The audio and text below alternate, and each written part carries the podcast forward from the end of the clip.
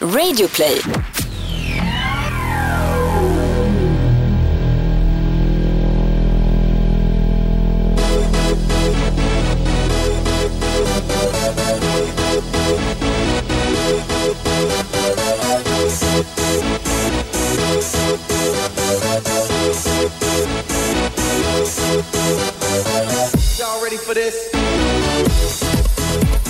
Har du sett eh, programmet på SVT som heter Hitlåtens historia?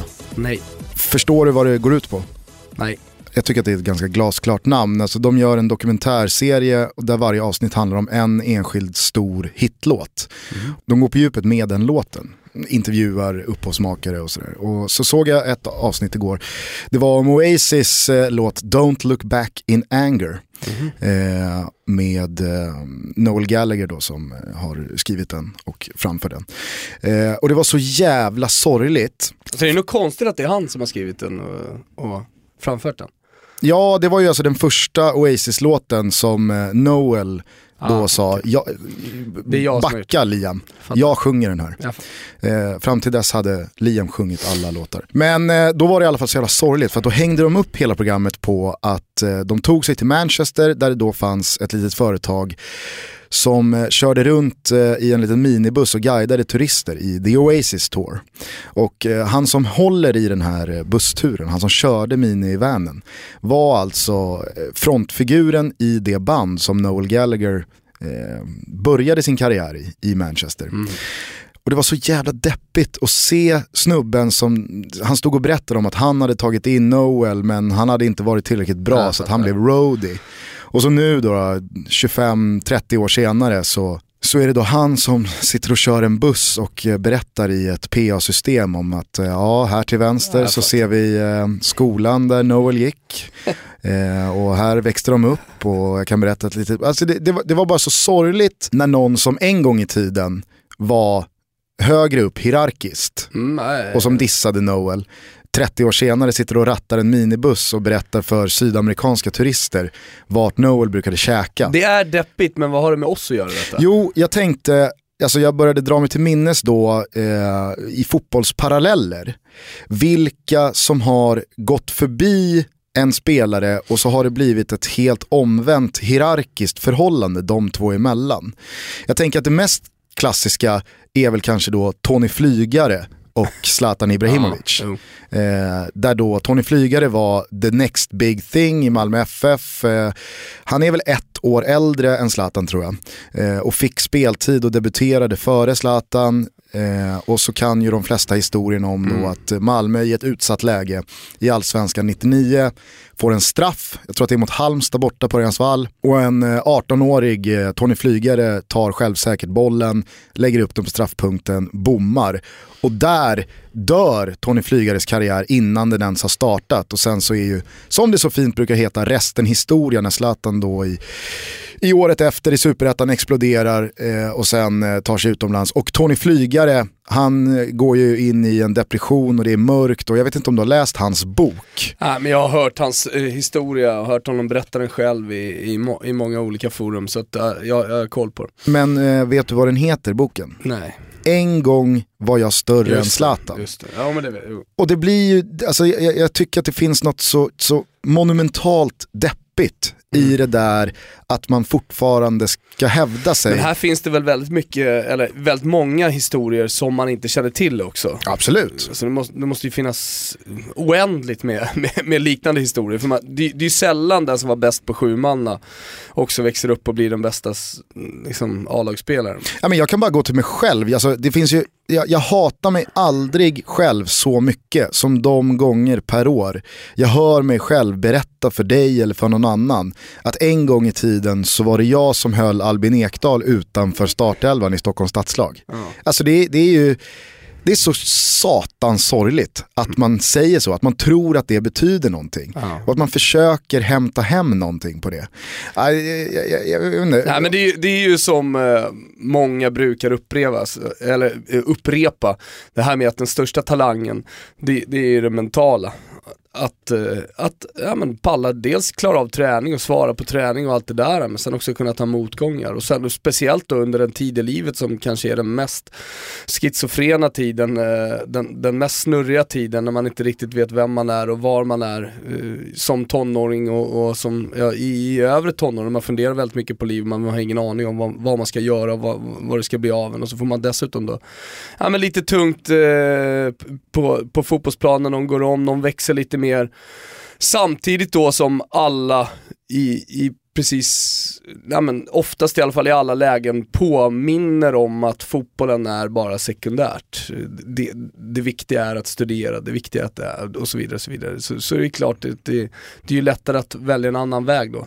Det första jag kommer att tänka på, det har inte med fotboll att göra, men nu, nu tar du ju upp det här spontant, det är ju Nylander-brorsorna där, där Micke Nylander eh, var ju såklart en stor talang och sådär, men där lillebrorsan, Peter Nylander kom upp och, och skulle bli, alltså, han, det är ofta lillebrorsan, mycket bättre än, äh, än storebrorsan. Eh, det är lätt att tänka på syskon, alltså idrotter som ploppar upp. Jenny Kaller, Sanna Kaller, var de inte lika bra? och sen så blev den andra, alltså, här förstår man ju också vilka små marginaler det handlar om. Sen kanske de är mindre i vissa idrotter när det handlar om tiondelar och hundradelar men Eh, ja men Filippo Inzaghi, Simone Inzaghi, det var ju länge man pratade om eh, eh Simone som, som liksom den, den, den större talangen än, eh, än eh, Filippo, men han nådde ju absolut inte lika stora framgångar. Har vi möjligtvis ett applicerbart exempel i eh, bröderna Larsson? utrikeskorrespondenten skulle ju ta över världen en gång i tiden och Sam var ju... Ah. Det här är ju tvärtom då, lillebrorsan som faktiskt lyckades till slut. Ja men det är det jag menar. Eh, visst går Han hade ju en bra helg. Visst går det att hävda att när väl Sam kom upp i eh, Blåvitts A-lag så, så var han ju en exceptionell talang. Men spetsegenskapen, alltså snabbheten som Danne besatt redan vid 14, 15, 16 års ålder gjorde ju att många trodde nog på riktigt att ja, men Danne Larsson kommer mm. bli en, en riktig superforward. Mm. Sen är det ju svårt att hävda att han har misslyckats i och med att han dominerar i turkiska Super League och ja, egentligen är för bra för Gulo Gulo. Men eh, med, eh, med facit i handen nu när vi snart ska summera 2016 så får man väl säga att Sam Larsson har fått sitt definitiva genombrott. Eh, och eh, kanske har gått om Danne till slut. Men så är det ju såklart. Eh, du var inne på det, båda hade en bra helg. Sam med eh, två mål i Heerenveens segermatch. De går bra nu eh, svensklaget Heerenveen i Eredivisie. Mm. Tror att de eh, hackade sig upp på en tredje plats, eller fjärde, mm. fjärde plats. Fjärde. Eh, och Sam hyllas ju stort. Eh, får väl se vad som händer. Han har ju ryktats... 12 poäng, 5 plus 7. Mm. Eh, Danne och Gaziantepspor, de eh, åkte på en ny torsk eh, borta mot Galatasaray. Det var väl ingen som riktigt trodde något annat. Väntat rött kort däremot. Sitter du och Europasveper nu Gustav? Nej det gör jag inte. Jag, jag, vill bara rapportera. Jag, jag, kan meddela att eh, Danne högg en tröja till dig. Är det sant? Ja. Åh, vad glad jag blir. Vet du vilken? Ja. Ah, så det, det vart ju inte någon eh, topdog. okay. Och det vart inte fler eh, än en. Nej. Men eh, han eh, tog eh, Bromas tröja åt dig. Ja, men var inte det ganska stort önskemål? Starkt önskemål från eh, Toto Balottos sida. Jag vill minnas att du till och med önskade den. Ja, äh, vad glad jag blir. Så att han levererade. Ja, vad glad jag blir. Mm. Nu ska vi bara hem honom, hel och ren. Exakt, eh, det är ju cupmatch i veckan. Eh, och så är det väl ett par matcher till då När innan... är det eh, inte cupmatch i veckan där borta? Det är, det är ett turkiskt eh, ordspråk som eh, många i eh, Sverige nu också börjar eh, plocka upp. Ja. Hör du, är det bra annars? Det är bra, det är bra. Det är ju så att Daytonas stora podcastpris har gått i mål. Vi har dock inte nåtts av ett resultat än. Nej det har vi inte. Det men... hade ju varit fint att inleda det här avsnittet med att basunera ut att vi, ja. vi är Sveriges bästa podcast men, men, i två kategorier. Ja. Kategorin sport och fritid i alla fall. Nu blir det väl ingen när du sitter här och jinxar, men vi kan väl passa på i alla fall och tacka alla som har eh, engagerat sig i det här podcastpriset och röstat på oss oavsett hur det går enormt eh, mycket tack till alla.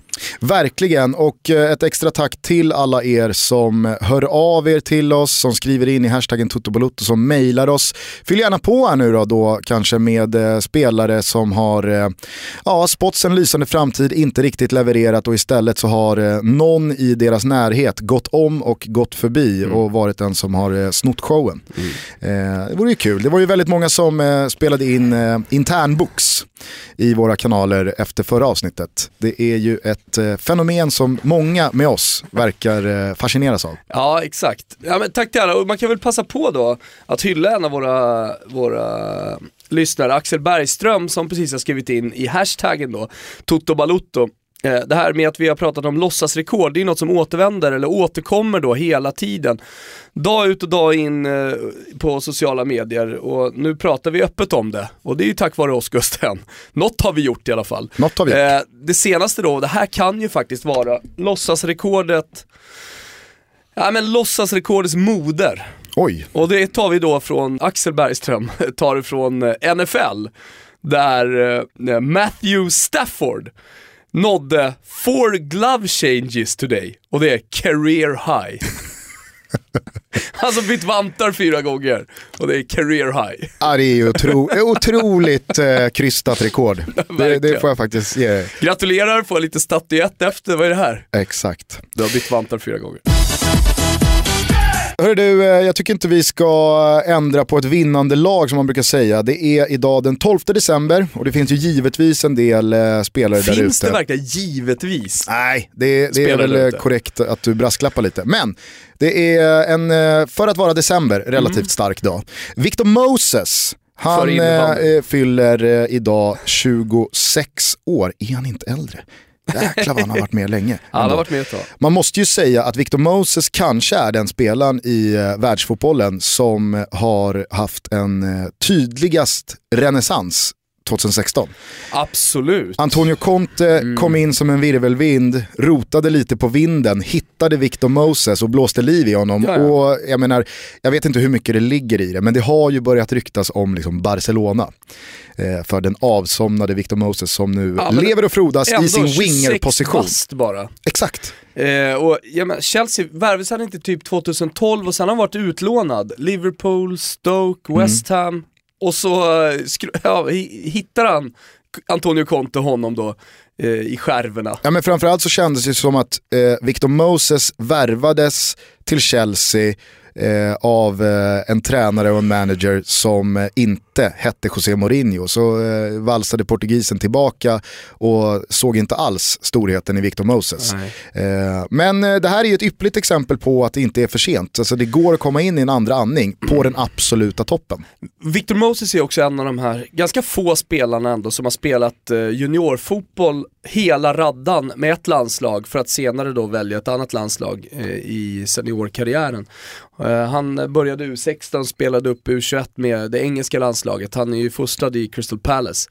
Och sen eh, valde han Nigeria. Och vad kallas Nigeria? Ja men det vet vi. Super, Super Eagles. Eagles. Det är nästan i klass med Gulo Gulo.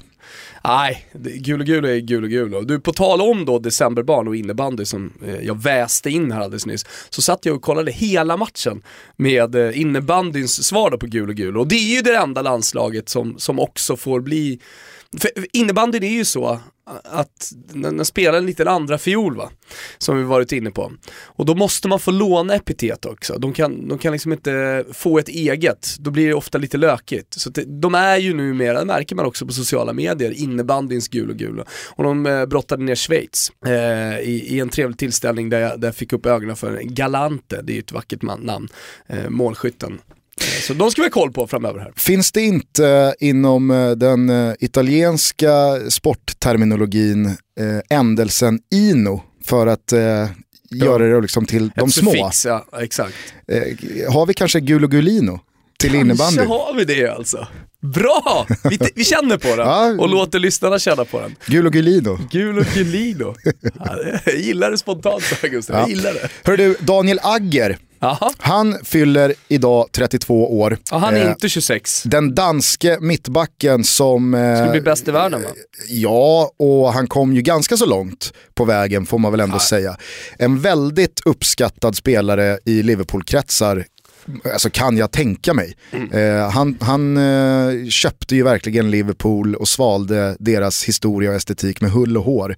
Tatuerade väl in “You'll never walk alone” och... Gjorde han det själv? Han är ju alltså tatuerare, Daniel Lagger. Han är utbildad tatuerare. Är det så? Jag vet inte om du känner till det? Nej. Jo. Eller om, vad är man då? Däremot vet jag Tattoo artist eller? Ja, Mm. Eh, han är ju väldigt tatuerad i alla fall, så att, eh, mm. det, där, ja, jag, jag det känns att, rimligt. Men då man, gör man sina egna tatueringar eller låter man en polare göra? Han, han tatuerar i alla fall. Ja, eh, men jag vet bara att eh, han bland många andra gaddar har You'll Never Walk Alone mm. och var ju väldigt öppen med sin kärlek till Liverpool eh, och sådär. Men, men sen så var hans exit väldigt plötslig. Eh, han eh, gick ju tillbaka då till sin eh, danska, jag vet inte om det är moderklubb, men han gick ju tillbaka till Bröndby mm. i tid får man ju säga. Han vände ju inte hem lastgammal. Så med den här nya tatueringstrenden, förlåt att jag stannar här, men med, med den här nya tatueringstrenden där, där, där, man är mer gaddad än inte gaddad, alltså mer vanligt i alla fall att man har en gaddning än att man inte har det. Det som en gång i tiden kanske tillhörde vissa subkulturer som, som inte var så stora, eh, har ju då blivit eh, eh, ja, betydligt vanligare. Det är ju något klassiskt det du säger nu. Här, han har till och med tatuerat in Liverpool. Vet. Han, han, det, det, det, är, det, är en, sån sägning som inte funkar längre kan jag tycka. Eh, han har till och med Roma-märket tatuerat på armen. Ja, det är ju inget... Eh, det är Så inget... Kviborgs AIK-märke på eh, vänster axel. Det, det, är ju liksom inte, det gör ju inte honom till en större aik än, låt oss säga, ja, någon som inte har, det. inte har det. Nej men ja, absolut, jag, jag, jag tror att Mjällby inte har en AIK-tatuering. Det är inte längre samma statement som det var för eh, 15-20 år sedan. Absolut. Det, där Från och med nu går det aldrig att säga, jo han har till och med klubbmärket tatuerat på Så, såg du, eh, på tal om tatueringar, Sergio Ramos eh, nya gaddar? Nej. Han har på ena handen, på de övre delarna av eh, fingrarna. fingrarna. Alltså, mm, ja, jag vet inte vad själva kroppsdelen Nej, heter. Men okay. där, där är det väldigt populärt att tatuera just två ord eller en text. Typ fuck life brukar väl eh, vissa interner eh, ha, ha plitat ner där. Eh, där har Sergio Ramos tatuerat in 32, 35, 19 och eh, 90 plus. Och då har då spanska tidningar eh, idag laborerat med vad de här betyder och det är väl många som verkar ha landat i konsensus att det är tröjnummer, eh, hur gammal han var när han debuterade för Real Madrid. Stök och då 90 plus behöver ju inte förklaras. Han har ju, eh, han har ju uträttat en del på tilläggstid får man säga. Senast i helgen mm. när man kom tillbaka och vände mot eh, Depor hemma och tog ytterligare en seger i La Liga. Starkare och mer Real Madrid alltså. Eh, det kanske vi kommer tillbaka till i svepet. Jag vill bara avsluta vår lilla födelsedagsbonanza ja, med att gratulera Nolberto Solano mm. på 42-årsdagen. Det här är ju en spelare som eh, ligger mig väldigt varmt om hjärtat eh, om jag går tillbaka till min barndom och i synnerhet då min konsumtion av Premier League. Eh, den peruanske mittfältaren tillhörde ju eh, framförallt Newcastle, gjorde väl upp mot en 300 matcher där. Även spelat i Aston Villa och en rad andra klubbar.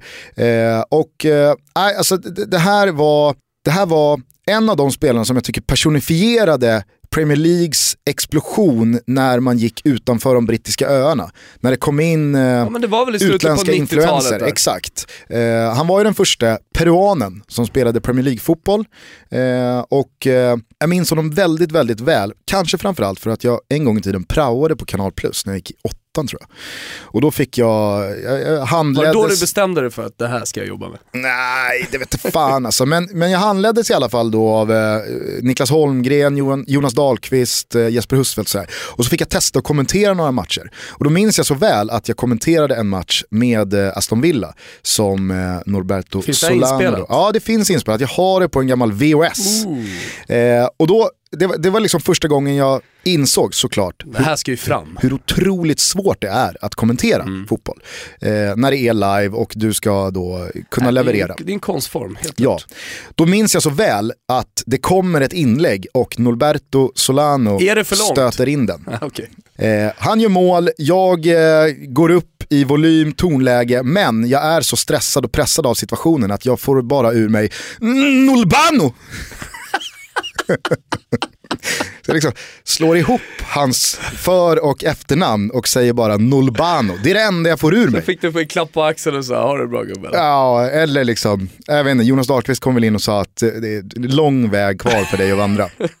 eh, kul upplevelse också senare samma vecka. Då fick jag eh, ett nytt försök när det var Siena mot Roma.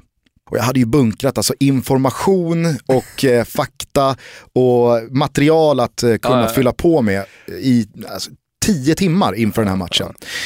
Jag går in i mitt lilla bås och ska då torrköra som det heter eh, den här matchen. Och i, i båset bredvid mig sitter eh, Husfeldt mm. och kommenterar den här live då för Kanal Plus räkning.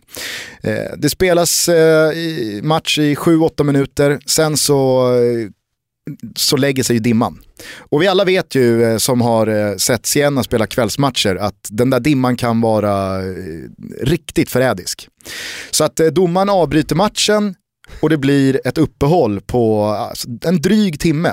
Ja. Jag panikar ju igen och bara tömmer allt jag har. Jag fattar ju inte att man som kommentator då kan säga, ja Eh, då får vi se när vi kommer tillbaka Men ingen från som knackar arenan. På, på dörren och nej, säger nej, nej. Vi... ja, men jag tror han glömmer mig. Så att Husfeldt han tackar ju bara liksom, så han säger ja eh, matchen är avbruten eh, och eh, vi får se när vi återupptar den här och så lämnar han sitt bås. I båset bredvid sitter jag och tömmer mig på tio timmars ihopskramlande av fakta. Så att när matchen väl kommer igång igen 75 minuter senare, då har jag ju ingenting kvar. Så det blir ju usla 83 Såklart. minuter eh, att kommentera. Eh, Norberto Solano då, eh, bara lite kul eh, info om honom. Han eh, slutade spela 2009, han försökte förgäves ta sig till ett VM med sitt Peru. Men efter eh, det avslutade VM-kvalet 2009 så fick det räcka. Mm. Då hade han gjort Krigade sitt. ju på. Det gjorde Var han verkligen. inte i Leicester i den svängen och Hall och han, han vägrade ju spela fotboll. Han gjorde ju en, en nästintill en eh, Francesco Totti höll jag på att säga, men spelade väl fram till 2012 ändå. Ja, han var ju gammal när han la av. Mm. Eh, lite bonusinfo är att han är en väldigt eh, duktig trumpetspelare. Och eh, han har ju alltså... Är det det som på något sätt definierar decemberbarnen här då? Att de har en talang utöver fotbollstalangen? Ja, kanske. När är Daddy Osvaldo De måste bredda sig. Ha? Jag vet inte, Nej, men det ska vi kolla upp. Eh, jo, hans eh, band, jazzband, eller salsaband är det. Ett salsaband. Vet du vad det heter? Nej. The Jordi Latinos. Han har ju kallat sig själv för en adopterad Geordie, alltså eh, så kallas ju eh, människorna som bor i Newcastle och i det området. Mm. Så att han har ju verkligen, precis som Daniel Agger gjorde med Liverpool, tagit Newcastle och staden och folket till sina hjärtan. Och spelar alltså idag trumpet i salsabandet The Geordie Latinos hemma i Peru. Fantastiskt. Verkligen. Grattis! Grattis! Nu tycker jag verkligen att eh, det är hög tid för ett svep. Det har ju återigen varit en eh, väldigt, väldigt späckad fotbollshelg. Mm. Eh, och vad passar då bättre än att Thomas Wilbacher på några minuter eh, kokar ner det här till ett svep. kör vi!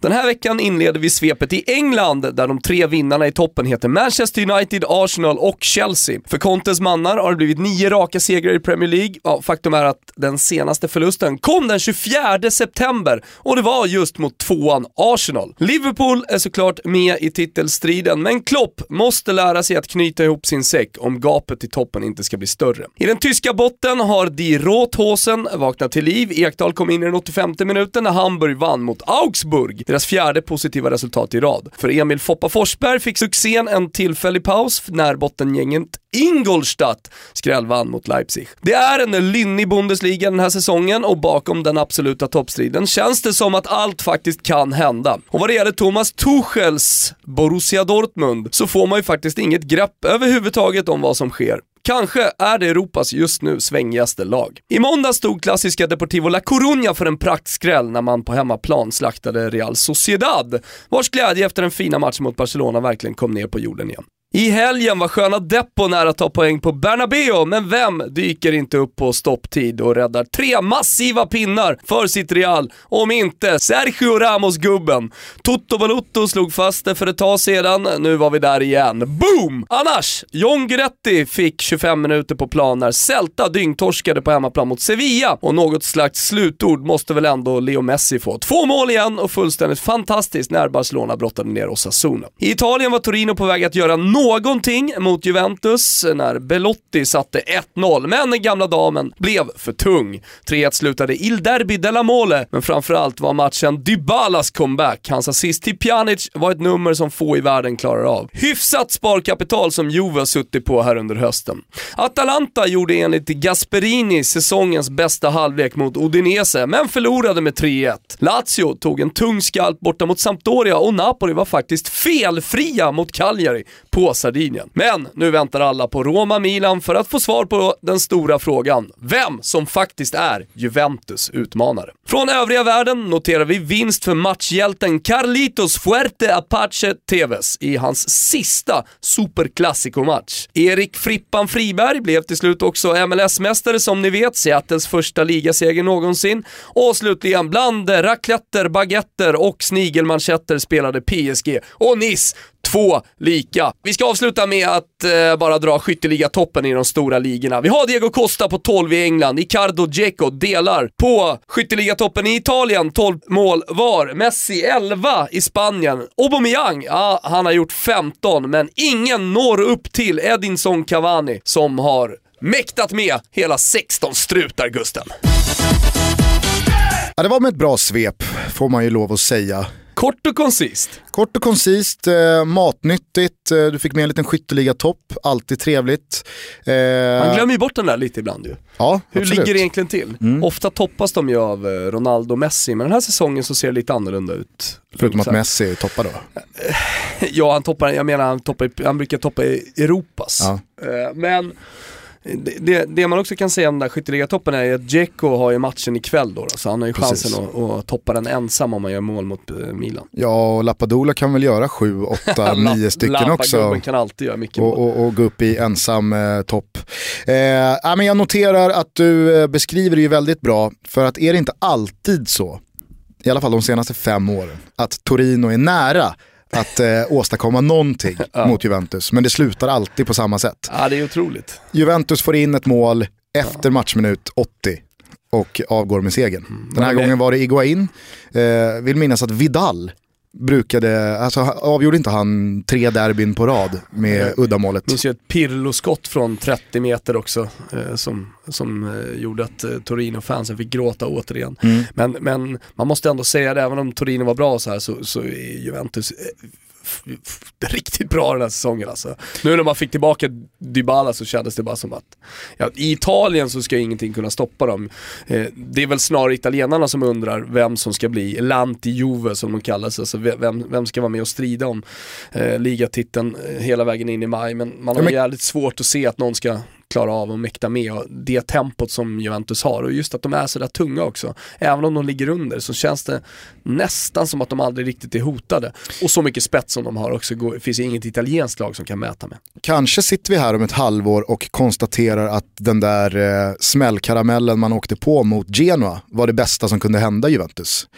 I läget som det skedde, alltså med en serieledning med sju poäng, så kommer den där förlusten. Yep. Och det kändes som att den retade upp dem tillräckligt för att inte slarva förra på ett året, bra tag. Ja, visst, förra året så var ju det en usel start. Det var ju flera matcher. Det tog lite tid då innan den här vreden verkligen började visa sig. Men den här säsongen så, så, så räckte det med en Genoa-torsk. Och nu, nu känns det som att väldigt lite ska kunna stoppa dem. En match som jag noterade att du utelämnade, som ändå hade ett uppseendeväckande resultat, eh, det var ju den mellan Leicester och Manchester City.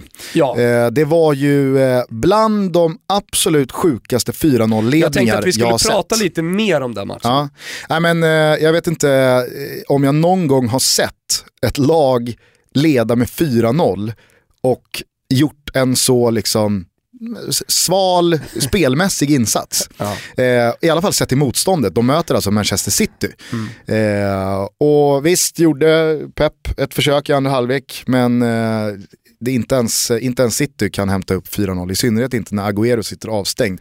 Och det är ju anmärkningsvärt att detta Manchester City som såg så oerhört väloljat och bra och fungerande ut i inledningen av säsongen, mm. nu börjar hacka ganska så rejält.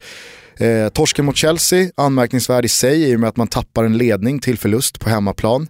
Agüero tar ett frustrationsrött, avstängd till och med nyårsafton. Inte bra. Inte bra. Eh, och, eh, Vilket understatement, inte bra. ja, men det, bra sagt. Din expertis är ibland eh, helt fenomenal. Nej men eh, framförallt så är det ju i backlinjen som jag tycker att eh, det, det, är hela havet stormar. Visst har man eh, noterat att City inte hållit speciellt många nollor eh, under säsongen. Mm. Men nu ser det ju faktiskt direkt dåligt ut. Och han laborerar, det är trebackslinjer, det är fyrbackslinjer, spelare i ytterbackar, samma spelare i mittbackar. Han snurrar på Otamendi, han snurrar på Kolarov, han snurrar på Stones, Company, skadad, inte skadad. Det är väldigt rörigt i den där backlinjen. Och jag är, är tveksam till om eh, ett Manchester City med Agüero out har liksom den här, jag menar, vi, vi pratar om att Juventus har den där, nej okej, okay, nu torskade vi, nu skärper vi oss, nu går vi bara ut och visar klass och kör över. Mm. Jag får inte den känslan av Manchester City av idag. Nej. Sen så ska man ju komma ihåg att det här är ju en väldigt, väldigt färskvara. För tre månader sedan så satt man och sa, Gisses vad länge sedan det var City såg så här bra ut. Mm. Eh, så att någonstans finns det ju där. Men eh, mm, jag vet inte, viktig seger var det i alla fall för Leicester. Som har uh, gått rejäl kräftgång i ligaspelet under hösten. De var ju på väg att dras in i ett bottenträsk. Eh, och jag tror att med eh, den regerande mästartiteln och alla rubriker ja. så, så det, det, var på väg att bli en riktigt jobbig spiral där. Ja det var det verkligen. Det har varit en, vi har haft en tränardiskussion och pratat eh, om Antonio Conte. Vi slog ju då fast eh, vid att han var eh, Europas eller världens just nu bästa tränare. Eh, vi gillar att sticka ut hakan sådär. Eh, sen är det ju så liksom att Pep Guardiola, han är unik på sitt sätt att spela. Vi ska inte fastna i den här tränardiskussionen. Men det är ju det är ju på något sätt speciellt att se honom tappa sådana här matcher och ändå komma i så här stora svackor. För det jag tycker någonstans då symboliserar den här andra kategorin tränare som inte är de här filosoferna med, med ett helt nytt sätt att spela fotboll på som man faktiskt kan säga revolutionerar fotbollen. Eh, det, det, är ju, alltså om man då tar Antonio Conte som, som motpol här, eh, att det är stabilt. Man vinner med 1-0, man litar på att Diego Costa kommer göra det här målet och så sätter man försvaret. Och där, i alla fall i den kategorin, så är han ju Ja, men just nu i alla fall om man kollar på de övriga, alltså det, den ligan som en gång leddes av, vadå, Fabio Capello och Carlo Ancelotti. Eh, det, det, är ju till viss del, en stor del, en, en italiensk tränarskola. I men, fjol får man väl säga att eh, den som dominerade den posten var Claudio Ranieri. Ja, absolut. Helt klart. Eh, nej men sen att han, att han, eh, att han lyckas applicera och att han, att han lyckas hitta den här stabiliteten så snabbt. Och samtidigt då som Pep Guardiola, ja men gör 60 fantastiska minuter mot det här stabila Juventus. Och det är marginaler emot och allt vad det är. Men sen så åker man och torskar med 4-2 borta mot Leicester.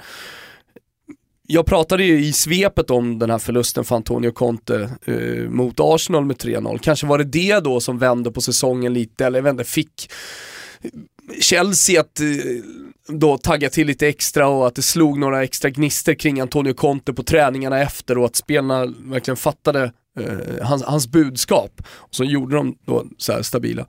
Eh, för att koppla an då till eh, Juventus i, i svepet. Men, men här jag, jag vet inte, jag, jag, tycker det känns lite som att jag inte riktigt vet vad jag har Pep Guardiola den här säsongen med Manchester City. Kanske är det så att det, liksom, det här är ett maskineri som tar lite längre tid, att hans fotbollsfilosofi, jag, jag inte, kräver någonting mer, kräver extra tid för att det ska funka. Men eh, jag ser dem inte som mästare nu och det är ju lätt att säga efter att ha torskat 4-2 och sen förlorat mot Chelsea också. Men, men eh, det, är just den här stabiliteten som jag saknar. Ja, och stabilitet går ju i många liksom, varv att översätta till kontinuitet. Och det är där jag tycker det är så förvånande med just Pep Guardiola. För att mm. hur stora visioner man än har om framtidens fotboll och hur man kan flytta gränserna så, så kan jag inte köpa att det ska slå positivt ut att hela tiden ställa upp med nya backlinjer. Mm. Där måste ju en kontinuitet Ja. vara att föredra. Verkligen. Men han snurrar på mittbackar och han snurrar på formationen och han låter Kolarov spela vänsterback ena matchen och mittback andra och hittar- Stones. ja. Nej, men det, alltså, förstår vad jag menar? Att Ja, ja. i, filosofin kan ju vara en sak, Mm. men det måste väl vara bättre att låta eh, samma spelare få försöka Men ta sig det, an den jag tror att det är det som är problemet och det är kanske är det som måste ta lite tid för Pep Guardiola. Att han, han, han, han, han vet inte än hur hans backlinje, så han måste fortsätta, ska se ut och han måste fortsätta att experimentera innan han hittar rätt och sen kanske det är så att han gör det. Mm, Eller så tar det för lång tid innan han hittar den kontinuiteten eller stabiliteten i backlinjen och de som ska spela. Vilk, för jag menar det är ju ingenting som är Pep Guardioliskt att hålla på att ändra på en backlinje. Jag menar, I Barcelona så hade han ju sina säkra och sina trotjänare som han litade på. Bayern München till stor del också, även om de hade lite skador och sådär. Så jag, jag tror snarare det handlar om tid där. Kanske till och med att det behövs eh, ett januarifönster och till och med en sommar för att eh, han, är, han, han kanske inte tycker att han har materialet. Vi kan i alla fall konstatera att eh, den som eh, gjorde slarvsylta av den här backlinjen hette Jamie Vardy. Ja. Det var ju lite hans återkomst också. Många har ju tvekat på Leicester i ligan under hösten, ännu fler kring Jamie Vardy. Men eh, nu eh, tystade han ju tvivlarna och visade att han fortfarande lever. Och minns du hur det lät efter Harry Kanes första säsong att ja, men det här är en one hit wonder, han kommer inte fortsätta leverera. Eh, det snacket uteblev ju lite kring Jamie Vardy efter förra säsongen. Man, man tyckte ju verkligen att men okej, han, han har det här. Och nu eh, ska man väl inte dra allt för stora växlar av ett hattrick i en match, eh, men det känns som att ska man vända på en trend och en säsong i en match så ska man ju göra det genom att slå Manchester City och eh, låta sin stora målskytt eh, få det att lossna igen. Ja. Så att, eh, vi om varning, lite för, varning lite för Leicester. Ja, jag hyllade ju eh, Dybalas assist här i svepet. Eh, återigen då för att markera, för att gö- göra hela den här matchen var ju, det var den stora, stora skrällen. Eh, Mares assist, du, du minns tillbaka till den. Är det, är det den finaste, i alla fall i Premier League, eh, assisten så här långt? I Premier League, absolut. Mm. Sen så gillar ju jag, om vi bara pratar assister som har eh, skett här senaste tiden, Ja. eh, Forsbergs för någon omgång sen. Ja. När han serverar, den assisten är helt otrolig alltså. Mm. Det, är, det, är, det är underskattat att prata assister, vi har ju gjort det. Eh, vi har gjort en liten grej av det. Så att, eh, ja, Mm. nej, eh, fint. Du såg också att jag gick lite utanför vår kontinent här i Europa och eh, uppmärksammade att Carlos Tevez igår spelades ju i Superclásico River Plate mot eh, Boca Juniors och han spelar ju då, eh, som, som han själv har sagt, sitt sista Superclásico. Och målet han gör, om ni inte har sett det, leta upp det in med det hashtaggen Toto men det, det, det, det är en riktig pärla då utifrån straffområdet, han curlar liksom in den bortre. Eh, alltså det, det, är ju någonting så jävla fint när man gör de här sista matcherna och man får göra det som huvudperson. Och dessutom huvudperson med extra allt genom ett sånt här mål då. Sen går det ju, när vi är inne på det spåret, alltså ihåliga backlinjer, Mm. diskutera hur försvarsspelet såg ut i den här matchen. Satan vad de skiter i alltså. Ja. Det är ju bara Hawaii-fotboll, coast to coast, kör bara, öppna svängdörrar. Så det blir en väldigt eh, underhållande match att kolla på.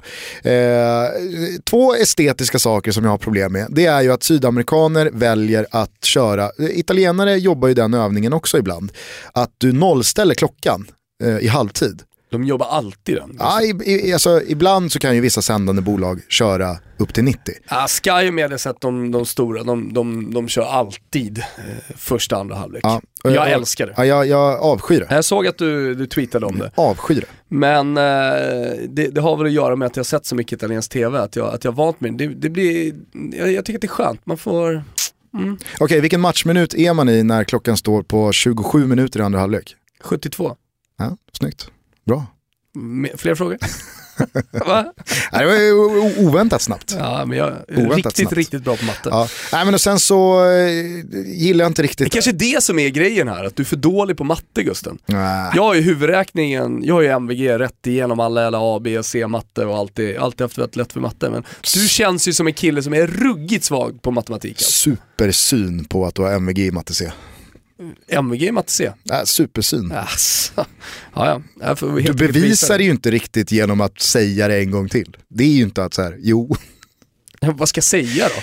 Om, du säger, om jag säger att jag har Skaka fram MVG, ett jävla betyg. Ja men jag kan inte göra det nu, jag kan ju bara säga att jag har det. Och att, ja, men att det är Ja, så. vi får väl se. Eh, eh, den andra grejen det är ju att det står Carlitos på hans tröja. Mm. Jag gillar inte riktigt det. Alltså, tänk om det skulle vara... Sydamerikanerna gillar ju sina smeknamn, det vet ju du också. Jo, men det är ju, alltså, det, jag tycker att det är jättekonstigt. Ja. Carlitos. Ja, nej. Det, det, Sydamerikanerna kör sina smeknamn, det får man respektera tycker jag Gusten. Tänk om det bara skulle stå eh, Fribbe. Ja, ja men om man spelar i. Sydamerika, absolut. Ja. Eh, Då hade vi till och med hyllat det, jag är helt säker på det. På tal om Fribbe, eh, som jag kallar för Frippan, får vi tag på honom eller? Nej, alltså jag snackade ju med honom eh, igår eh, kväll, sent eh, svensk tid. Då var de på väg tillbaka till eh, Seattle. Eh, Den här matchen avgjordes ju i Toronto och eh, man vann på straffar.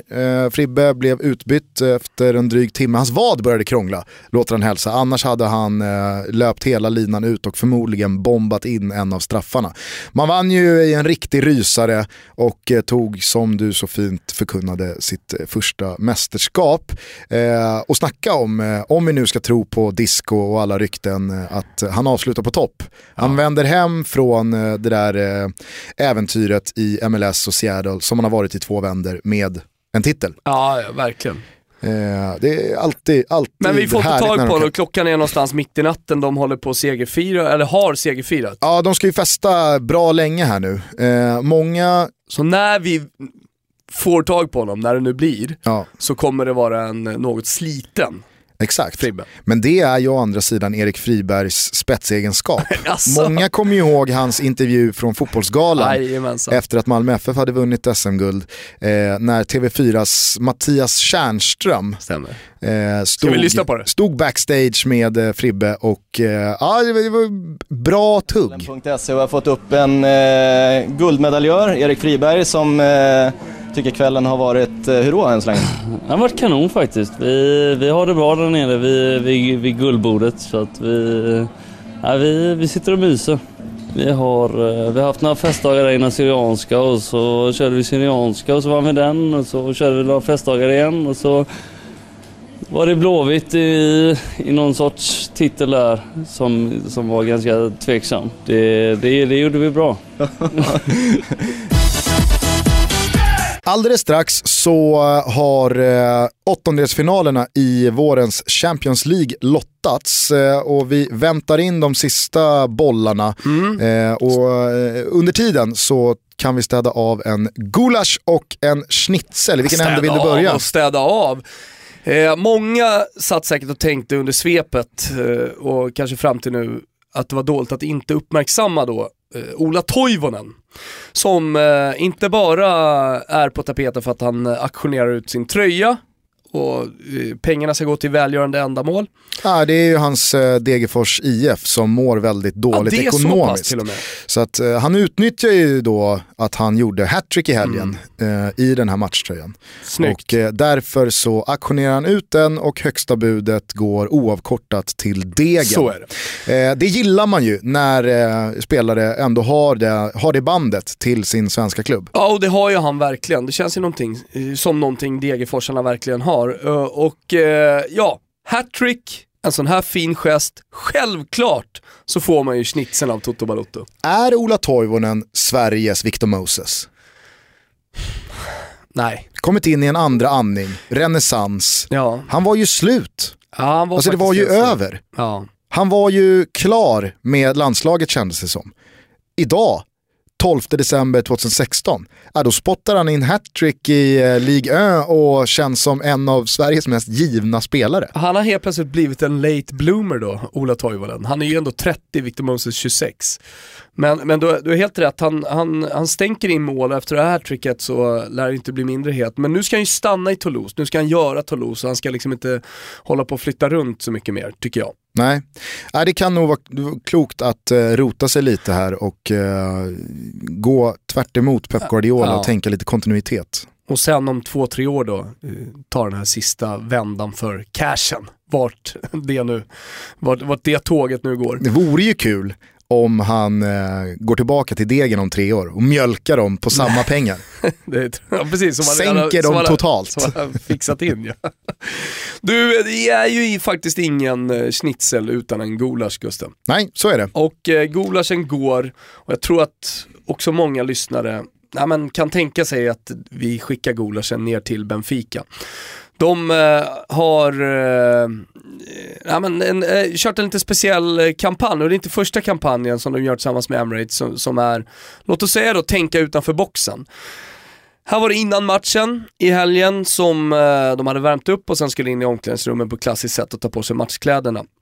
Där de helt, helt enkelt ja, checkar ut från, från arenan. Bokstavligen checkar ut. De checkar in i omklädningsrummet. Ut eller in? Är det ut? Ja, Fly, För mig checkar de ju ut totalt. Fly Emirates, de eh, dukar alltså upp en, eh, en incheckningsdesk. Mm. Röd matta, counter, två flygvärdinnor, lite loggor, eh, någon banner.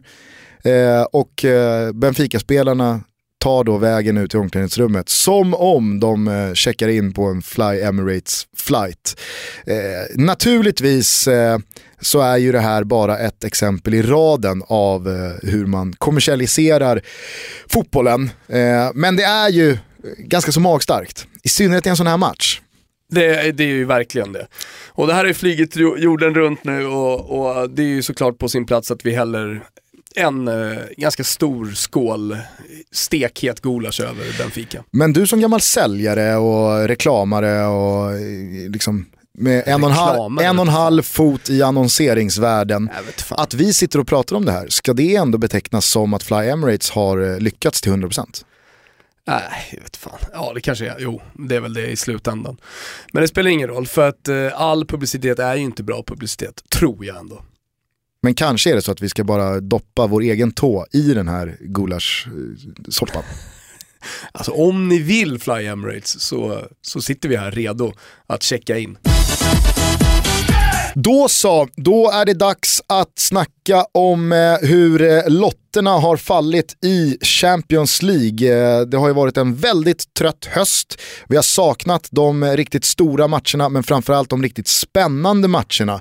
Nu är det ju eh, återigen så att det är dubbelmöten, vinna eller försvinna. Det är eh, i eh, hög utsträckning väldigt bra lag som ska möta varandra och om två månader så kommer det bli väldigt, väldigt spännande. Eh, den första lotten som föll, det var Manchester City som vi redan har snackat lite om, mot en av höstens stora eh, positiva överraskningar, Monaco. Spontan känsla? En spontan känsla är att om de hade mött varandra nu så hade nog eh, City fått en ganska tuff match. Det kan mycket väl vara så att de får det i februari också beroende på skadeläge och så vidare i båda klubbar. Eh, men jag tycker någonstans att Manchester City har tiden på sin sida. Nu är man nere i en svacka, kan ju vara så att man är på någon high när, när man möter Monaco är ju såklart stora favoriter. Eh, om man, man ska inte stanna för mycket vid vad som har hänt under hösten och vad som har hänt under gruppspelet när matcherna väl kommer, utan det, man får väl se lite då. Om man ska lita på 101 Great Goals konto som jag har följt lottningen via så är det alltså City som börjar hemma. det stämmer. Eh, det ska inte underskattas för jag tror att Monaco verkligen gynnas av att börja på bortaplan eh, och eh, få avsluta hemma i förstendömet. De har ju varit väldigt starka där, klätt av eh, Tottenham så det bara sjöng om det. Ja, I, men det var ju eh, också ett senaste svagt. Tottenham ska sägas, men Så är det ju, eh, men... eh, de, de, de, de är som du säger en av höstens stora positiva överraskningar. och Falcao, alltså, är, är Falcao och konkurrera med Victor Moses? Ja, det, men Där kan vi det prata som är så speciellt med honom är jo, renässans från knäskador också. Du och jag minns ju inte minst eh, hans kamp mot klockan inför VM 14. Det var ju, liksom, hela Colombia stod ju stilla och bara väntade på att Falcao skulle komma tillbaka. Och det var ju på väg mot någon slags superrekord-comeback efter en knäskada. Eh, men men eh, han kom ju, han, man kan ju faktiskt argumentera för att han kom aldrig tillbaka. Eh, förrän nu då. För nu, nu är han ju där och nu gör han mål på ett så här skönt Falcao-vis igen. Man kan ju faktiskt fortfarande undra var det hade slutat för Colombia med en Falcao i toppslag, I toppslag, den turneringen. För att de gjorde det ju oerhört bra ändå, Ja, utan honom. Eh, stort genombrott för James Rodriguez och så vidare. Mm. Eh, En annan spelare som det har haltat lite för. är det, är det liksom det, det absolut tydligaste globala namnskiftet. Från James Rodriguez till James Va, vem Rodriguez. var en James för? Många, Är det så? väldigt länge. Och så kom VM 14. Och så kom VM 14 och eh, de som eh, började med eh, James avslutade turneringen med James Ah, och nästan eh, en, en, en, en väldigt uppkäftig attityd mot de som ännu Ja. inte hade lärt sig det. Ja. Sen fick vi i eh, runda nummer två av den här lottningen, Real Madrid mot Napoli. Och det är en match som man kan se sluta 10 lika. Ja, eller 2010. Ja, precis. Ja, framförallt det då. Nej, men det var väl ganska så unisont från italiensk media att eh, för Napoli och Juventus så hette den stora nitlotten Real Madrid. Ja. Eh, och nu blev det Real Madrid då för eh, Napoli. Ett Napoli som egentligen har haft två säsonger redan. Pre och post Milik. Miliks eh, skada. Ja, och nu, på tal om då komma, komma tillbaka från knäskador så, så snackas det om någon slags rekord för Milik också. Han är redan och tränar på ganska hårt. Polskt läkkött. Ja, verkligen. Och det snackas om att han är tillbaka redan i januari. Och, och, så det talar ju för att han faktiskt kan vara redo till den här matchen. Ja det vore ju någonting, men då... Och, sen, och sen kommer ju faktiskt ett eh, januarifönster där Napoli kommer att agera eh, och, och värva in en nummer nio. Mm. Men då man pratar om enskilda skador i Napoli, i det här fallet då Milik, så går det ju verkligen att prata om eh, alltså hela En kollektiv. He, he, kollektiv eh, skadeflod som har sköljt över Zidans lag under hösten. Och du och jag har redan nämnt det här att någon gång så kommer det ju börja vända. Snart så ska den där sjukstugan tömmas på spelare. Och när Real Madrid, om det nu hinner bli så på två månader, får ihop sitt ordinarie lag, ah, då har jag ju svårt att se Napoli rida ut det här. Men, men vet, du vad, vet du vad den här matchen kommer sluta med? Eller det här dubbelmötet kommer sluta med? Det kommer sluta med en fjäder i hatten. Är du med? Ja. Real Madrid kommer vinna, men Napoli kommer få en fjäder i hatten. För de har ändå spelat bra fotboll och gjort det bra. Förmodligen. Alltså, för ett knappt år sedan så gjorde jag den här resan. Då såg ju lotten exakt likadan ut för Roma. Eh, och det, det var ju liksom i sina dåliga, naiva stunder inför att man kände att eh, men det, det, det, kan gå. Vi, vi kan nog störa dem. Men det var ju, eh, alltså det var, det var ju superklassskillnad. Eh, över 180 minuter, totalt 4-0 tror jag det blev. Eh, så att, nej, men jag kan tänka mig att eh, Napoli måste få med sig ett riktigt bra resultat från Bernabéu. För att det är inte så att Real Madrid kommer gå mållösa från San Paolo om de behöver. Nej, nej. Nej, men eh, en rolig match också. Verkligen. Som man, som man ser fram emot. Olen Klint faktiskt- kan ju redan ha fingrat på öven. Ja, det kan han ha gjort. Det tror jag nog faktiskt. Mm. Eh, Den, den är nog redan spelad. Men det här är ju också en match på Bernabéu där man kan se Napoli föra spelet i stora stunder av matchen. För det är ju ett bollförande lag. Samtidigt som Real Madrid gärna släpper ifrån sig den. Eh, vidare då, Benfica, ja de ställs mot Borussia Dortmund. Ja, det känns ju som eh, två besvikelser mot varandra. Ja, lite grann. Jag kan nog tänka mig att Benfica är ganska så nöjd med att eh, få Dortmund på sin lott. Det hade kunnat vara betydligt värre. Det hade det. Eh, Dortmund har vi redan nämnt i avsnittet som kanske är Europas, vad sa du? Lynnigaste lag. Ja, Det är svårt att få grepp om dem. ja svängigaste lag. Svängigaste lag. Och Benfica måste jag faktiskt säga har varit en, en enorm besvikelse eh, i de Champions League-matcher och de få ligamatcher jag sett dem. Det känns inte alls stabilt och de saknar ju den här spetsspelaren. Mm, det gör de verkligen. Det går inte att, att luta sig mot eh, att man har Luisao i backlinjen och att eh, Victor Nilsson Lindelöf är svensk. Det, det, det, måste, det måste upp ett par jack. Ja, det måste det nog. I synnerhet om du ska störa Dortmund på Westfallen i, i returmötet. Mm, vad säger du då om det feta mötet? Varför sker det? Men eh, FC Bayern München mot Arsenal. Ja, alltså vi kan väl börja med att eh, dessutom väg, väva in att PSG fick Barca. Ja. Så att det var ju inte, det var inte allt för ödesironiskt för Wenger att PSG bommade segern mot Ludogorets och således tappade gruppsegen till Arsenal. Eh, I och med att de då fick Barca. Ja. Eh, men Arsenal vinner ju sin grupp och hade nog hoppats på att uh, få slippa Bayern München. Uh, men uh, jag vet inte, samtidigt så gillar jag Arsenal vad de ja. har på gång. Jo. De har vuxit in i den här säsongen, Alexis Sanchez är fantastisk, Özil är fantastisk. Jag tycker att Mustafi har kommit in och kompletterat Korselny på ett alldeles utomordentligt sätt. Ja. Kommer hem till Tyskland. Peter Käck i mål är Peter Käck, alltså, där kommer inte där, nej, nej, man förlorar inte där. Det är klart att Arsenal är bra och det, det, här är ju en tuff lott för Bayern München Absolut. Eh, men, men, på något sätt ändå lite ödets ironi att de ställs mot varandra här nu. Ja, i slutändan så blir det väl eh, Bayern München som, som tar sig vidare här. Ja. Eh, kul dock att Arsenal får avsluta hemma. I de tidigare mötena med Bayern München eller Barcelona så har det ju alltid varit första matchen på Emirates. Ja. Och sen har de fått den rejält i chollan mm. i match två. Nu kan de ju spela, liksom bara försöka städa av de första 90 eh, och hålla nollan. Mm. Eh. Juventus åkte ju på den här lotten förra säsongen då, man ställde mot Bayern München, ställdes mot Bayern München och det var ju faktiskt två matcher där man länge såg Juventus ta sig vidare. En stor skräll var på gång om man nu tyckte att det var en stor skräll i och för sig. Eh, men eh, i slutminuterna så spände Bayern München musklerna och eh, lyckades vinna. På tal om ödets ironi så var det väl Kingsley Coman som vart tungan på vågen då. Ja, exakt. Nu ställs Juventus då mot betydligare lättare motstånd är Porto och där är det väl ingen snack om saken. Där ska Juventus bara gå vidare. Är det åttondelens eh, bästa lott som Juventus har fått där? Ja, kanske till och med kan vara det. I, som gruppsegrare så absolut. Det är väl, eh, jag vet inte hur Bayer Leverkusen, hur man ser på dem, men annars, ja det är väl någonstans där. Sen är ju Porto, Porto tuffar ju liksom på som Ja, Ett av de mest erfarna lagen i de här sammanhangen. Och det, det, det är det, här jag vill avsluta. Jag, är, alltså jag, jag, jag ser fram emot att eh, Portugal-runket får sig en törn.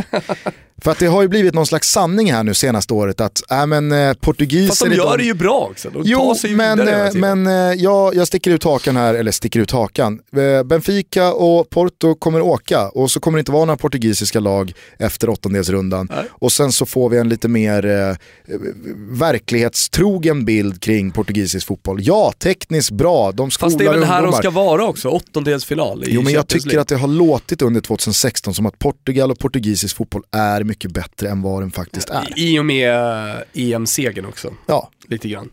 Du, eh, Atletico de Madrid som ofta går långt, de ställs ju då mot eh, Bayer Leverkusen. Mm, det är också en repris av eh, mötet de två lagen emellan för eh, två säsonger sedan. Mm. När det faktiskt gick så långt som till straffar. Just det. Och eh, Stefan Kiesling blev syndabock, vill jag tro. Mm. Eh, nej men det är väl klart att eh, Bayer Leverkusen har en hög högsta nivå. Men har ju eh, oerhört många gånger redan den här säsongen visat att deras lägsta nivå funkar inte i ett dubbelmöte mot Atletico Madrid.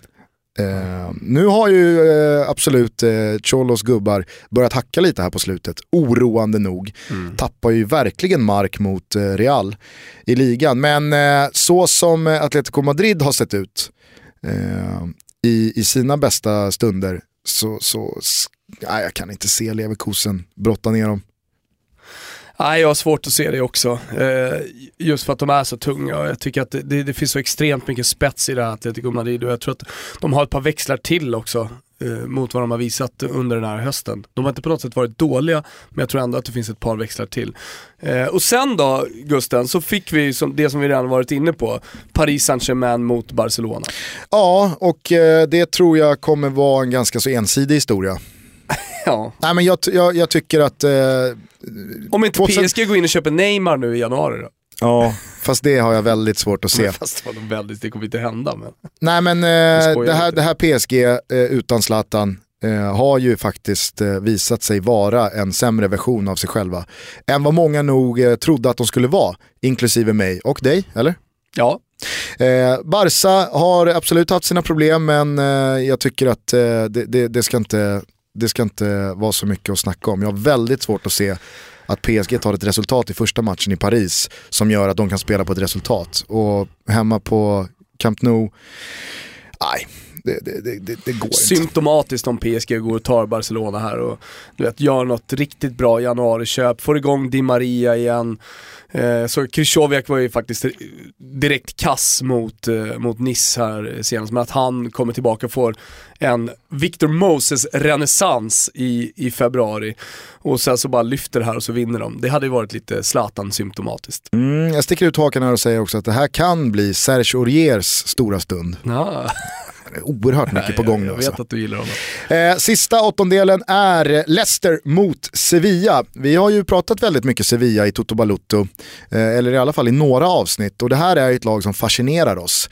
Väldigt små medel, inte speciellt stora namn in, men de förfinar dem och säljer och vinner eh, Europa League-pokaler på löpande band, kvalificerar sig för Champions League, har gjort det vä- väldigt bra här under hösten. Det var ju ett, ett, eh, ett hjärnsläpp till rött kort som eh, gjorde att gruppsegern eh, gled dem ur händerna när Juventus eh, kunde åka till Ramon Sanchez Pizjuan. jag vet inte om man ska läspa på det sättet men jag gjorde det ändå. Ja, nej men eh, Sevilla går väl in som favoriter mot Leicester. Ja, det är klart att de gör det. Eller klart vet jag inte om det är, men jag tycker att de ska vara favoriter i alla fall. Eh, det de har visat. Vi pratade ju i svepet här om eh, 3-0 också borta mot Celta Vigo, en oerhörd styrkeprestation. Och eh, om det är någonting som symboliserar Sevilla är att de ligger någonstans i, i deras klubbsjäl, även om det inte är Champions League-sammanhang, men att gå långt i, i Europacupen också. Så att Sevilla ska vi nog inte helt räkna bort här kan jag tycka ändå. Alltså, det, det, är en, en fin outsider. Samtidigt så får man väl säga i relativa termer att Leicester nog ska vara ganska nöjda med Sevilla. Alltså Absolut. det hade kunnat vara betydligt värre. Hej, absolut. Eh, vad skulle du spontant säga, är det en större skräll ifall Leicester vinner Champions League eh, jämfört med att de vann Premier League i fjol? Ja, i paritet med. Nu, ja, det går över en hel säsong, man möter stora lag, ja det borde det vara alltså. Eftersom man möter, det beror på lite hur motståndet kommer se ut då framöver. Nu fick man väl en hyfsad lottning då mot, eh, mot Sevilla. Eh, men säg att man skulle liksom på vägen då slå ut Barcelona, eh, Bayern München och Juventus, då, då är det nog det. Mm. Ja, vi får väl se. Jag vet inte. Eh, Ranieri har alltså möjlighet att med sitt Leicester återupprepa Askungesagan. Eh, det lär nog inte bli någon ny Premier League-titel så han får väl sikta in sig på pokalen med de största av öron. Eh, kul också att 101 Great Goals eh, snabbt uppmärksammar att det blir ett sista möte mellan eh, Iker Casillas och Gianluigi Buffon. Ja men precis, jag satt och tänkte på det här. Just, eh, jag hade tänkt att ha haft med det i svepen men det har varit en stor mustaschdiskussion i Italien eh, sedan eh, Gianluigi Buffon då dykt upp med en riktig jävla snorbroms eh, till mötet mot Torino. Och, eh, Jag tyckte den var snygg. Ja, absolut, det för ju tankarna till svunna tider när man ser de där mustascherna. Jag eh, twittrade en eh, liten filmsnutt på eh, Reykjart som Loskar Föller i, i plytet. Eh, jag minns det så tydligt, det var så stor snackis när jag var mindre. Eh, på, på, på grund av det så var det någon som svarade i alla fall att eh, ja, men på den tiden kunde de i alla fall ha frisyrer och, och mustascher, kan vi inte gå tillbaka dit? Ja men Buffon är ju på väg då dit. Ja. Och mustasch är väl lite av en trend. Eh, det känns som att de här Movember-mustascherna sitter i lite längre nu för tiden.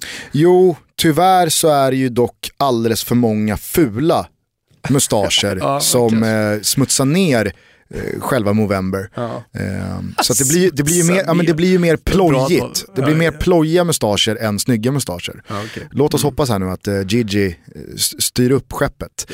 Det har han ju gjort.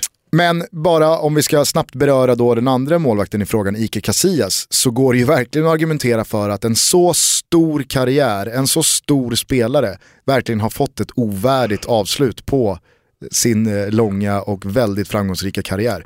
Ohotad detta i Spanien när de plockade sina pokaler, ohotad detta i Real Madrid under över tio säsonger och eh, att han nu nästan bara tyna bort i Porto. Som du redan har eh, självklart då uppfattat, de har ju sin historia och det är en stor klubb och naturligtvis är de det och han spelar Champions League regelbundet och sådär.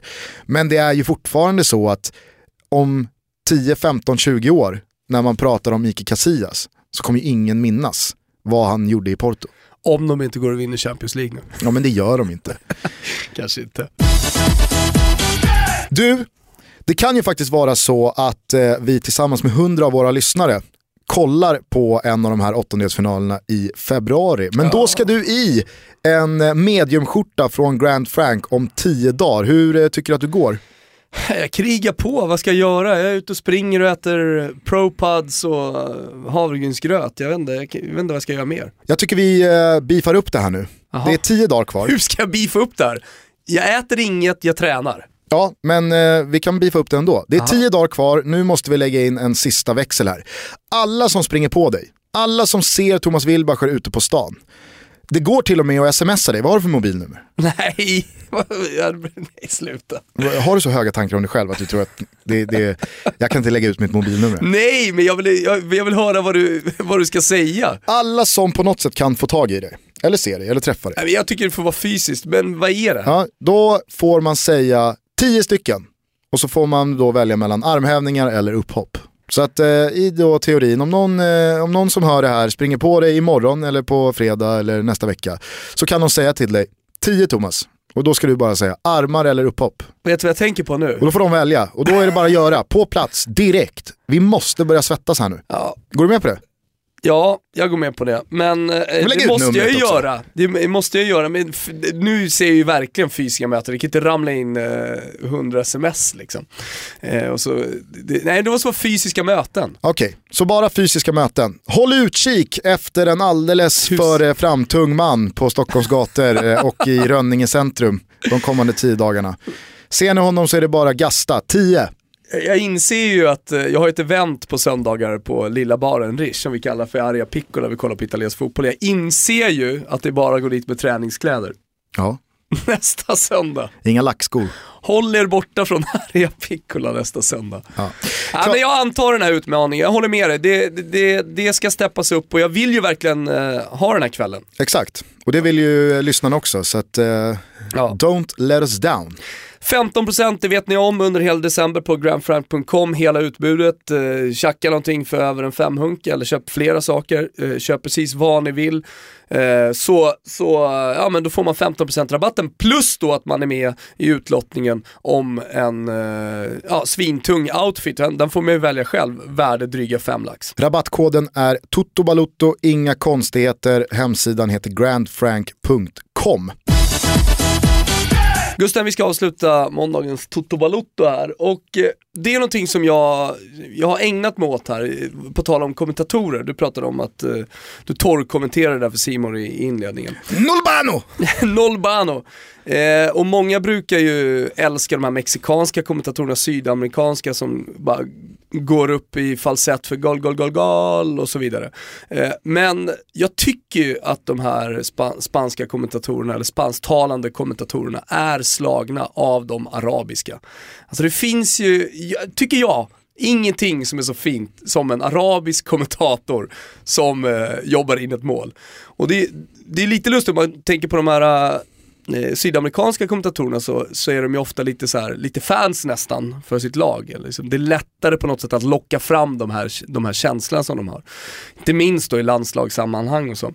Eh, men eh, araberna har ju uppenbarligen inga problem med att eh, locka fram eh, känslor. Kan jag bara höra på hur det kan låta. العراقي علي عدنان ويونس يونس بيلعبها سلام يا قلوب العراقيين يا يونس بيلعبها وفي العارضة كرة مباغتة بتعود العراق هذه السلام Vad säger du själv? Jag, jag, kan ju, jag kan ju då sitta på nätterna och googla på arabiska kommentatorer. Så. Alltså jag håller med dig om att de har ju någonting när det väl bränner till i straffområdet. Mm. Mitt stora problem med arabiska kommentatorer är ju dock att de aldrig håller käften. Alltså de snackar ju som att det är, Det är det en, en, farlig, ett farligt friläge i 90 plus tillägg. De andas inte. Ja, jag Det är det. aldrig tyst. Nästa fotbollsmatch, nu, jag ska bara börja fulstreama och lyssna på arabiska kommentatorer. Nej, jag skulle säga de, de är bra när det väl bränner till, däremellan så är det vidrigt att ha arabisk kommentering. Jag tror jag vet vem den svenska motsvarigheten till en arabisk kommentator är. Det är ju Bylund på Eurosport. Så vi har ju själv upplevt det, alltså som, som har nära till känslorna för en match som man kanske inte har så mycket känslor till. För det är ju hela nöten här. Ja. Eh, du, du kanske kan berätta för våra lyssnare där, när du och jag skulle köra Eurogoals live Ja, han i satt ett ju då- Europa League-sammanhang. Han satt ju i båset bredvid oss I och eh, körde en U17-VM-match. Eh, kan ha varit typ... Eh, Iran tror jag det var som Ja, men jag, tror- jag tror att det var Iran, Jamaica eller något sånt. Det var, det var någon, något eh, västindiskt lag. Eh, och eh, helt plötsligt då så börjar det låta genom de ljudisolerade väggarna in till oss. Och vi sitter och kommenterar eh, Europa League. Eh, och vi känner att vad, vad är det egentligen som nu händer? är det något stort som har hänt Vad i, är- no, i, no, i något sammanhang idrottsmässigt i världen. Ja, Kristoffer Kviborg kommenterade tillsammans med Rami Shaban en gammal klassisk match i Afrikanska mästerskapen. Där det är så mycket stök på läktaren att det slutar med att en helikopter får gå ner och nästan hota med... Eh, hovrar eh, precis över. ho- ho- hovrar ut, eller, ovanför läktaren och det är riktigt kaos och Kviborg eh, tappar det ju liksom, med all rätt. Och det är ju det vi får känslan av, att det, det är det här som händer här nu Ja. i båset bredvid. Och då finns det en liten glugg då, ett litet fönster då man kan titta in i varandras eh, bås för att se Där vad det är som händer. vi. Kikar vi in. Där kikar vi in, där står bilen upp. Han har i, liksom, eh, alltså i, i, i, Han släppte allt. ja, men i, eufori och i total eh, liksom, hjärnblödning skjutit ut stolen och står upp och viftar med armarna, skriker, tittar på skärmen. Och så hör man bara Och där är det, jag, där är jag blåst! Det är halvtid! Det är 0-0! Det blir inget inkast! Det har, det, har varit någon, det har varit någon stökig situation vid, vid mittlinjen, det blev inkast men sen så blåste domaren för halvtid istället, 0-0. Ja, äh, en fin stund i alla fall. Det får du hålla med om Gusten. Ja, verkligen. Hörru du, eh, jag tycker att vi ska packa ihop butiken. Eh, säga så mycket att eh, ni självklart har ett avsnitt att vänta senare i veckan. Jag kan dessutom meddela att jag igår eh, hade kontakt med en av Sveriges mest uppskattade journalister, Johanna Frändén, och bokade henne till Toto Balutto i Stort. inledningen av 2017. Stort. Kändes väldigt kul. Mycket kul. Hon har ju väldigt mycket att säga om just Niss. Så bara där så känns hon ju eh, given i ett Toto Balutto Men hon har väl tagit ett eh, liksom aktivt beslut att inte flytta hem, trots att Zlatan lämnade PSG. För hon rapporterade ju från fransk fotboll och var väl någon slags Pariskorv, får hon berätta om själv sen. Men, men hon flyttade varken med Zlatan eller hem efter att han, han lämnade, utan är kvar och, och eh, skriver väl numera för The Guardian och allt möjligt va? Ja, eh, och inte bara fotboll Nej. eh, heller. Så att hon har blivit kvar i Paris på eh, deltid, mer än deltid i alla fall. Eh, så det, det känns jävligt roligt att eh, hon kommer till oss eh, någon gång i början på nästa år när det funkar. Vi ska väl eh, avsluta det här avsnittet så som vi började, nämligen med eh, superbanger Don't look back in anger. Eh, det är ju en fantastisk låt han knåpade ihop där för drygt 20 år sedan, Noel Gallagher. Och så tillägnar vi väl den till eh, Tony Flygare och, Victor eh, Moses. och alla andra som spåddes en lysande framtid men eh, som inte riktigt lyckades och som nu eh, istället får eh, finna sig i att det var polan bredvid som, eh, som lyckades. Kram på dig. Ciao tutti.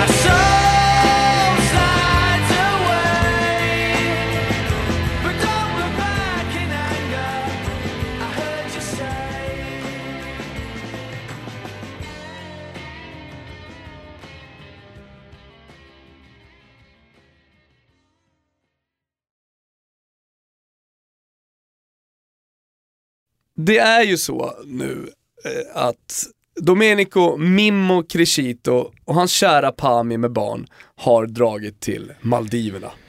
Ja, Och de är ju inte ensamma där borta på Maldiverna. Det är ju tydligen eh, ja, men stora profiler som befinner sig där. Jag ser någon stor, slags gruppbild här senast. Och där ser vi väl den belgiska mittfältaren som ska till Juventus, Gusten. Axel Witzel. Mm. Är det inte han som syns där i bakgrunden?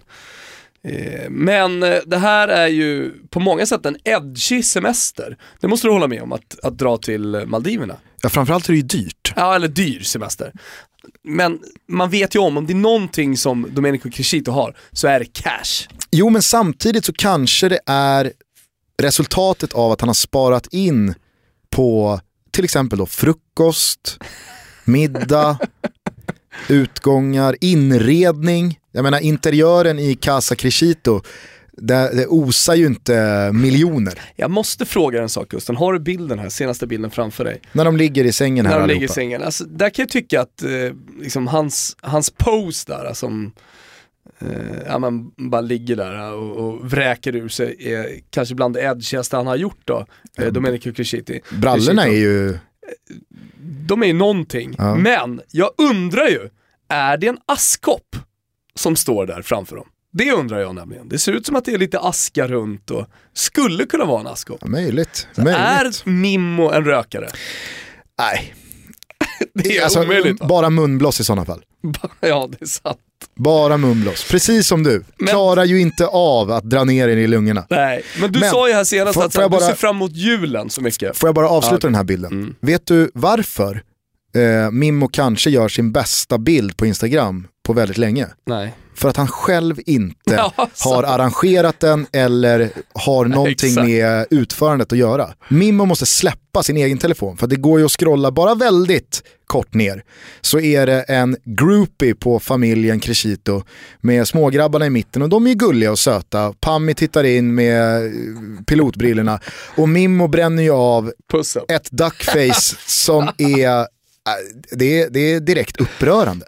Ja, det är direkt upprörande. Och eh, jag trodde att de hade så här resort-tröjor på sig, eh, gubbarna här. Vad händer? Ja, men vi, vi, vi ska väl bara avslutningsvis då lyssna till hur det lät Inget när, dåligt jävla ställe de befinner sig på. när familjen Crescito var ute och cyklade i morse. är du med då? Nej, jag vet inte. Good morning. Ciao Dedo. Ale. Amore c'è la macchina dietro eh. Good morning. Ciao Dedo. Ja, det, är, det är för bra för att vara sant alltså, hans eh, små, små hälsningsfraser. Ja, ja,